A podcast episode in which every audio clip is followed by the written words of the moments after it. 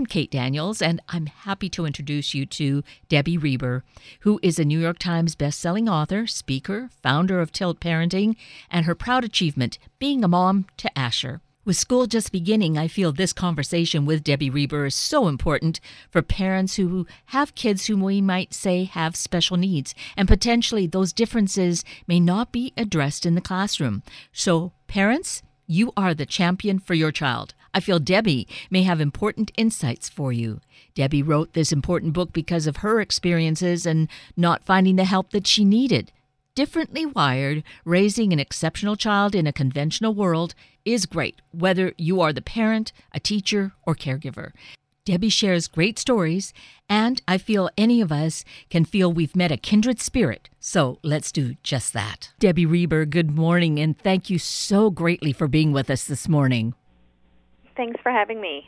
Oh, you're welcome. Uh, because I'm also so grateful for this book that you've written, the work that you're doing, your your place in the world. Differently Wired is certainly a long-awaited book that I feel is going to be just uh, this greatest gift that so many parents, educators as well, family members are going to embrace once they discover it. Mm, thank you so much and it has been long awaited. Uh, it recaps a lot of your life experience because you, I would say, feel as though you are the fortunate mother of a very exceptional young son. That is true. I have a 13 year old differently wired son named Asher, and he is uh, gifted ADHD and Asperger's, and it has been a journey, and it's not over yet, but it's been an incredible journey of really learning to just recognize who he is as a person and see what can happen when you stop fighting uh you know your expectations of what your journey as a parent was going to look like and lean into who your child is and this is why I feel that other parents in similar situations are going to feel like this is such a great gift because uh, it you've essentially created a guidebook, but a roadmap every child is going to be somewhat different, but I think it gives us hope and just a, a different way to approach and a different understanding of what's going on in the world. Yeah, I that thank you for saying that and that is my hope. I think for so many parents whose children are moving through the world in a way that's not typical, we feel such a pervasive sense of overwhelm and isolation, especially when our kids are younger and we're just really realizing okay, this is not the journey I thought it was going to be. This is going to be a lot more challenging. And that it it's really difficult to be in that situation and to feel that way and it and it hurts our whole family. You know it hurts our kids it hurts our relationships. And i really want parents to know that you can be raising an atypical child and still feel confident and true peace and true joy in the process. It doesn't have to be you know this bad thing that's going to hang like a cloud over your family's life. It, you can flip the script around and actually really embrace all of what is happening in your world. Because jumping to this point, uh, taking into account the past 13 years, it was a very rough start, and yet here you are, you're writing this book, and you're having this really solid and interesting and, and vibrant relationship with Asher. I do have such a great relationship with him. He's the most fascinating human, and you know I homeschool him now, so I spend a lot of time with him. And that's not to say, uh, you know, that we don't have our moments or our days, but you know, from where I was, which was not a great place, and just felt like I was just coming up against roadblocks all the time and beating myself up for not being a better parent or you know understanding who he was and just moving through daily life feeling really frustrated and and worried you know and concerned and overwhelmed. Um it took a number of years for me to kind of flip that around and a lot of work on my part but I know that it's possible to feel differently without feeling a need to change who your kid is. And this is the thing that is so uh, I think, surprising that here we are in 2018, in the years of the 2000s, and that there wasn't any of this real awareness where you could already go to a source and find this out. You were needing to kind of scrabble with it and and figure out where to find support ultimately you know, writing this book because of all your experiences is a great resource. But isn't it astounding that there wasn't already some established information?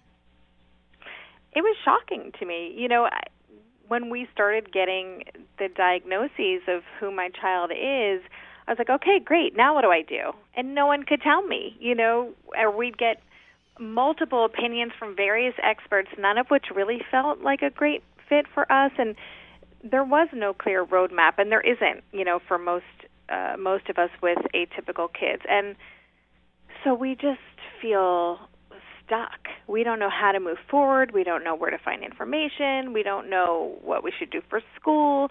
And we're kind of, you know, word of mouth. You know, oh well, my friends, cousins, you know, nieces like this. Let me connect you. You know, there was this little covert action happening, and it shouldn't be that hard.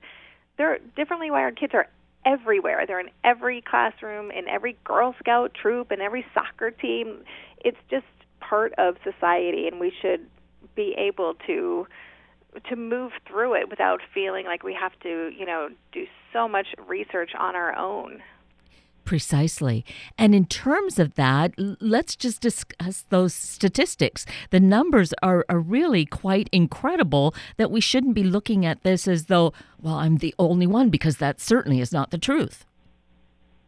No, and that's one of the reasons why in the book I I really wanted and in my work in tilt parenting, I want to look at neuro differences kind of as a collective because when you start looking at the numbers and you recognize, okay, you know, 5 to 10% of kids have ADHD, um, at least 10% of kids have learning differences like dyslexia or dysgraphia. You know, X number ha- are gifted. We've got kids with anxiety, autism spectrum.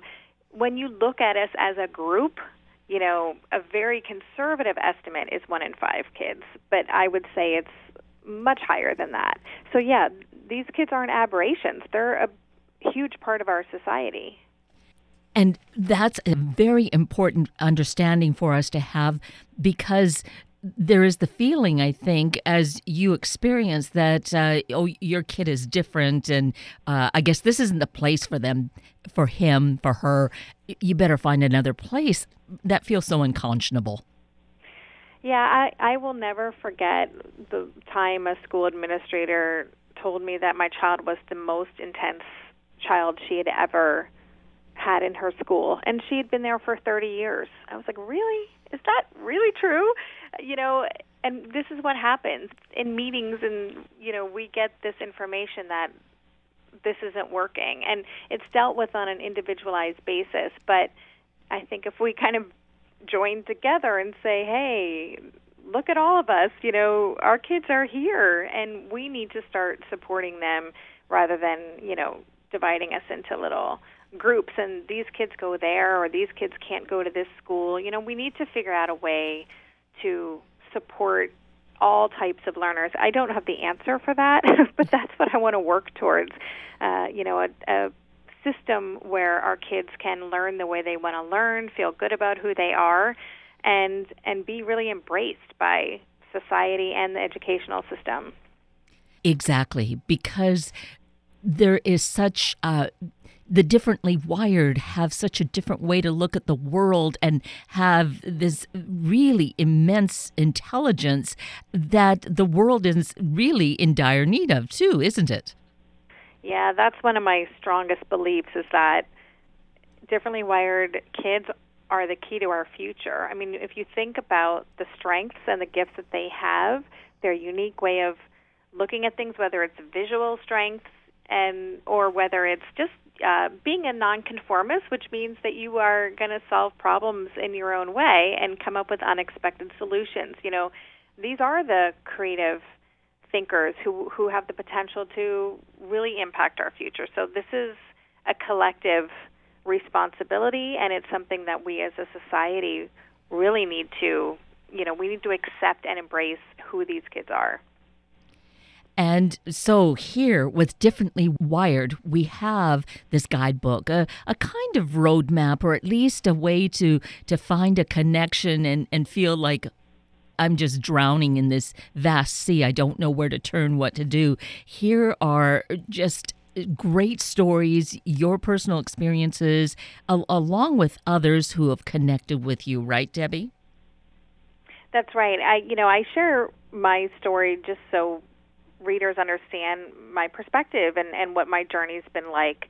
And what I find is that a lot of people are, sh- you know, I get emails all the time. I cried when I read this. I could have read. I could have written this chapter. Um, but I also did. I interviewed over a hundred parents and included a lot of other experiences in there because, you know, our individual circumstances might be a little different, but collectively we're struggling with the same, you know, emotional uh, challenges, personal challenges in our families, and, and frustrations in trying to find a fit for our children. And I want to say at, at this point, still early on, that this is also such a great resource for um, o- older parents uh, and educators to understand a, a, a child that they have. In my case, it's an adult stepchild, so I didn't know him in his younger years but to understand his behavior because he is also a differently wired child. But that wasn't understood 30 years ago or 25 years ago when he was in school.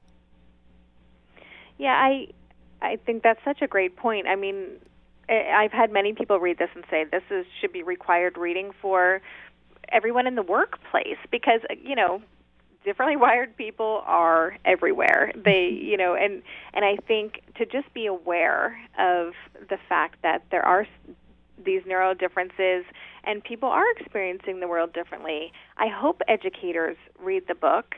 I know that, you know, most educators that I've been in relationship with, they want to support these kids, but they don't have the knowledge or, you know, they haven't even learned about they've maybe had one class on special needs in a, you know in their entire university training to be a teacher. And so I hope that this book also helps bridge the gap to not only understand the kids in their classroom better, but to be able to better align with the parents of these kids because we need to work with teachers to figure out solutions for the kids in the classroom.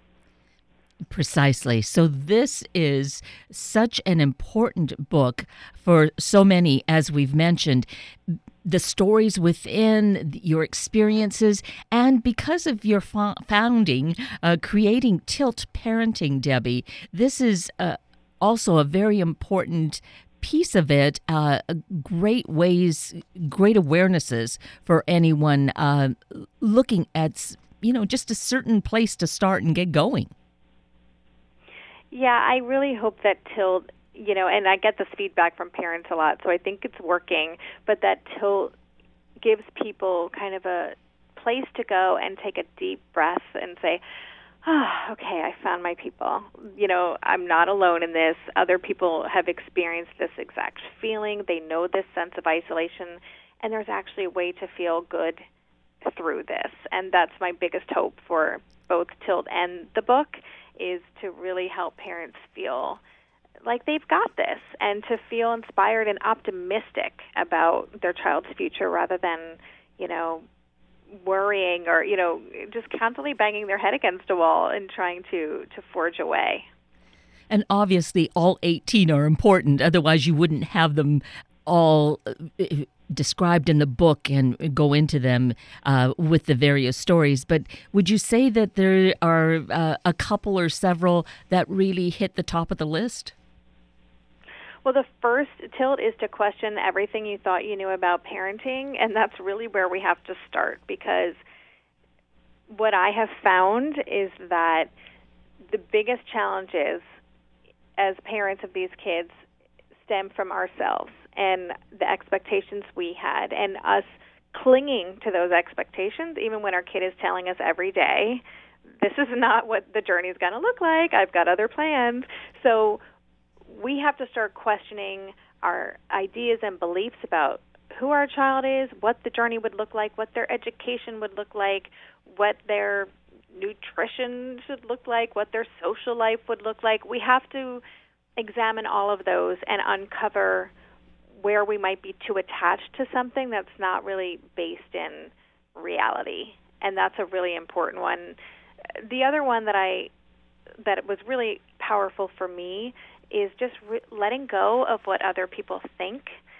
You know, when your child has invisible differences, you know, and their behavior is really the only thing other people might see and they might judge you, right? Like, when your kid is really out of control, you're you must be parenting totally wrong. You're not reading the right books and so we can feel very judged and it's really challenging if you're concerned about how others are perceiving you, then we're not prioritizing our child's needs. And so we need to really let go of of what other people think and judgments that people in the world might have about who we are as parents or who our child is. Oh, yes, there's more than enough judgment to go around, isn't there? That's so true. Indeed. And and it doesn't help anyone. So to gain awareness, and again, it, you might want to walk around with a, a, a, copy of Differently Wired, and you know anyone who is going to give you this kind of evil eye or you know strange look. It's like, oh, perhaps you'd like to read this and gain some understanding. Yeah, and I think uh, this came. I did a book talk last night, and, and someone was was asking this, like, what do you say to people who feel the need to impose their ideas or suggestions or give you parenting advice? And it's really hard because a lot of that advice sometimes it's coming from family and friends, and it's well-meaning or well-intentioned, but you know, it's important for us as parents to, I say, kind of come up with your your scripted responses. You know, how are you going to respond to this situation? The same questions tend to come up. And finding a way to compassionately educate people who may not get it if if that's possible. Some people are never going to get it, but uh, you know, if we can compassionately educate while advocating for our child and while standing in our own truth about our family's experience, that's kind of the best case scenario. But there is a lot of compassion and education that has to happen among parents of neurotypical kids because we need them to help us as well. They can be our best allies here. And do you feel that now with the book with differently wired and having your website that this is a way for parents to begin to connect more and maybe have that kind of rallying grassroots effort begin to take form I sure hope so. I mean, that is one of my goals, and it's been really interesting doing these book talks. You know, people listen to the podcast, and so they are already kind of familiar and they feel like they're a part of a community. But what's been happening is I have had groups of women come up to me, and it is there are dads too. I don't want to say this is just for women, but it's primarily moms who are attending these events, and they will come up and say, "We didn't know. You know, we've seen each other in our community for years. I had no idea, number one, that their child was differently wired or they were experiencing similar things. But beyond that, they're forming, they've already said, we've already exchanged emails. We're going to start getting together regularly. So there, there is some real community connection happening, which makes me so happy. That's that's what I want. That would be my greatest hope for this is that parents start kind of feeling connected, they, you know, there's power in numbers, and I believe that the more we can kind of find our people, and then other people who are living in pain and secrecy in their situation will feel more empowered to step forward and and speak their truth and I hope it's a kind of a snowball effect in that way. So that's really heartening to see this happening. Uh, it is. It's uh you know, for me and and I I live abroad right now and so I don't have the opportunity to connect with people in this way and it's been incredible for me to see this happening and know that I'm playing just a small part in connecting people. It's uh it is. It's very heartwarming and, and humbling and uh, it's an honor to do this work. And it's obvious how important it is when we think of this individual beginning as a child and you, you describe for asher what it was like uh, going to school where he was expected to conform. Uh, there's so much conformity that, you know, in an educational system that's supposed to really stimulate and, and find our gifts and encourage us, he was so anxious that his this poor child was, was so stressed. And how can one learn when one is living in that kind of situation? You mean if our child is is feeling that kind of anxiety? Exactly. Yes. Yeah, you know, I think we need to really look for just kind of pay close attention to what's going on. If it, I didn't realize Asher was anxious. I knew he had other things going on, and it wasn't until a therapist pointed out to me that anxiety was probably his biggest challenge in school and I I had no idea and you know he's like well just look at his fingernails you know and I was like yeah he he doesn't have any I mean he was gnawing his fingernails down and that was just one sign. You know, I think our kids are communicating to us all the time. So when they are dysregulated, you know, meaning they are d- displaying behavior which is just more intense, or they're having more frequent meltdowns, or they're low frustration tolerance, and all of these things, or they're exhibiting signs of anxiety, that's a signal to us, and we need to pay attention that they are they're they're in fight or flight mode. You know, they're not thriving. And when you are in fight or flight mode, which a lot of these kids are, there's no learning that's going to happen. There's no academic learning that's going to happen, but there's also no social emotional growth that can happen because you're so busy shutting down, right? And trying to just stay protecting protective of yourself and you're not open to growth. So we need to really just pay attention and, and parents know, like we know when our child isn't thriving, and we need to trust that instinct if we're feeling that. And the other thing that really stood out for me, and I would think this happens for other differently wired children, is to feel like there's something really wrong with you rather than embracing that, oh, th- you're just doing this differently. It was like, no, this is wrong, this is bad. And he was feeling that he needed to keep apologizing for himself. Mm. Yeah, it really and he still apologizes a lot. You know, it's been so drummed into him that he needs to apologize for for things like, you know, interrupting or um, you know, fidgeting too much or just really anything. So yeah, a lot of these kids and they identify as the bad kid. They're getting sent out of the classroom or to stand in the hallway or you know and it's just heartbreaking to be you know 7 or 8 and think you're bad. You're not you're not bad you know? And so it, for me and I think this is the case for many parents there's some reprogramming that has to happen. And I I interviewed someone for my podcast who talked about for every one kind of correction and that's a strange word to use but you know one kind of uh, thing that we're reminding our child of that they might want to work on. We want to do five positives. They really need to get a lot of positive reinforcement. You know, wow, you're really working hard on this, or you really persevered, or I love how calm you were during that transition. You know, we need to help them feel really good about themselves because they, for so many years, many of them are told time and time again that they're they're screwing up or they're they're being ill behaved, and that's just not the case. And the other thing, then, along those lines, that is so wonderful, you share a story where a family actually talks about each one of the family members, and that's each one of us. We we all have something that we need to work on, and that that is different from other people. That makes us unique.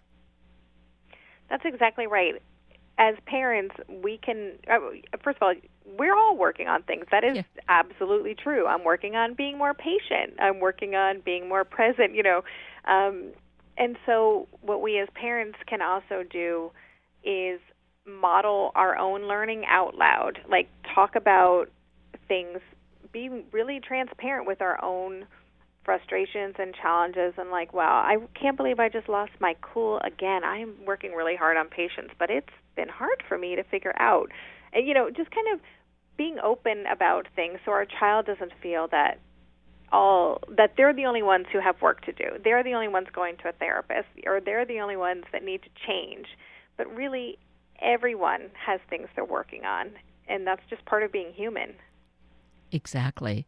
And therefore embrace the gifts that we have and just know that this is life. It's a journey that we're all learning something all of the time. That's exactly right. And I believe so deeply that every human is creative and resourceful and whole. And our, that means our kids are too. And they're on the journey they're meant to be on. And our job as parents isn't to try to move them onto the journey we thought they should be on, but to let them be their best selves. And that means just helping them embrace their own uniqueness, helping them foster a real sense of self discovery and curiosity about learning who they are and really getting out of their way, you know, and letting them develop into the the creative awesome adults that they're intended to be. Absolutely. And that just really comes through so wonderfully and beautifully with stories in Differently Wired, Debbie. I think that uh, you have done such incredible work in this writing by presenting it in such a way that it's so readable and I think resonates with so many people as you're discovering with the feedback you're getting, right? Yes, thank you so much. And yeah, I'm I'm very touched by the feedback I'm getting from readers that again they're really identifying with the emotional experience that I went through and it is giving them hope and that's, you know, there's nothing, you know, I more I could ask for than to help parents feel more hopeful and positive and confident when they're going down this path so differently wired, raising an exceptional child in a conventional world. Oh, isn't that just so apt? Uh, is is just brand new and just such a welcomed book to our lives. So we can really pick it up at any of our favorite book sources. Correct? Yes, all the usual suspects uh, online, Barnes and Noble, any independent bookstore should have it. Yes, I'm sure all the independent bookstores will definitely have it. And if not, ask for it, right? Absolutely. yes, ask for it and, and, and they'll they'll bring more into the store and that's what we want. Exactly. Because it, you know, as we've touched on, and that's all we've done is been able to touch on a few points, it's really key information for each and every one of us to have a really vibrant, thriving world so that every individual feels seen and accepted and, and finds their role in it. Yes, and again, you know, these differently wired people are in every workplace. You know, if you have a typical child, they are friends with differently wired children. You know, it's it they're part of our society and they deserve to feel completely seen for who they are. And we should also mention another good resource, of course, is your website uh, that has the podcasts there as well. So let's mention that, Debbie. Right. So my website is Tilt Parenting, and I do a weekly podcast. I just finished episode 113, I think. So uh, I release an episode every week with a interview with a thought leader or a parenting expert. I do interviews with my son sometimes to talk about things from his perspective, and it's really to give parents really insightful information, expert information, and practical strategies and tools that they can, uh, you know, bring into their lives right away. And it's wonderful that you have Asher as part of it that's not just honoring of him, but really is displays to to him to everyone that he is so bright and intelligent already uh, has been for most of his life all of his life and has a lot to share in the world. Yeah and what's really nice is when i thought of having him on the podcast i thought this will be really helpful for other parents to hear what's going on in his mind because he's really articulate and self-aware. And so I thought this is a cool peek inside a kid's brain. But what's happened is I, a lot of parents co-listen with their own differently wired child and that has been really cool because suddenly these kids are like, "Hey, he sounds like me." You know, that's how I feel. So it's been a really um, unexpected bonus to those episodes that they've reached, you know, kids as well as parents. So perfect. Well, this has been perfect. You are wonderful. I so appreciate all that you're doing and that you've shared this much time with us this morning. Thank you, Debbie Reber. Oh, thank you so much.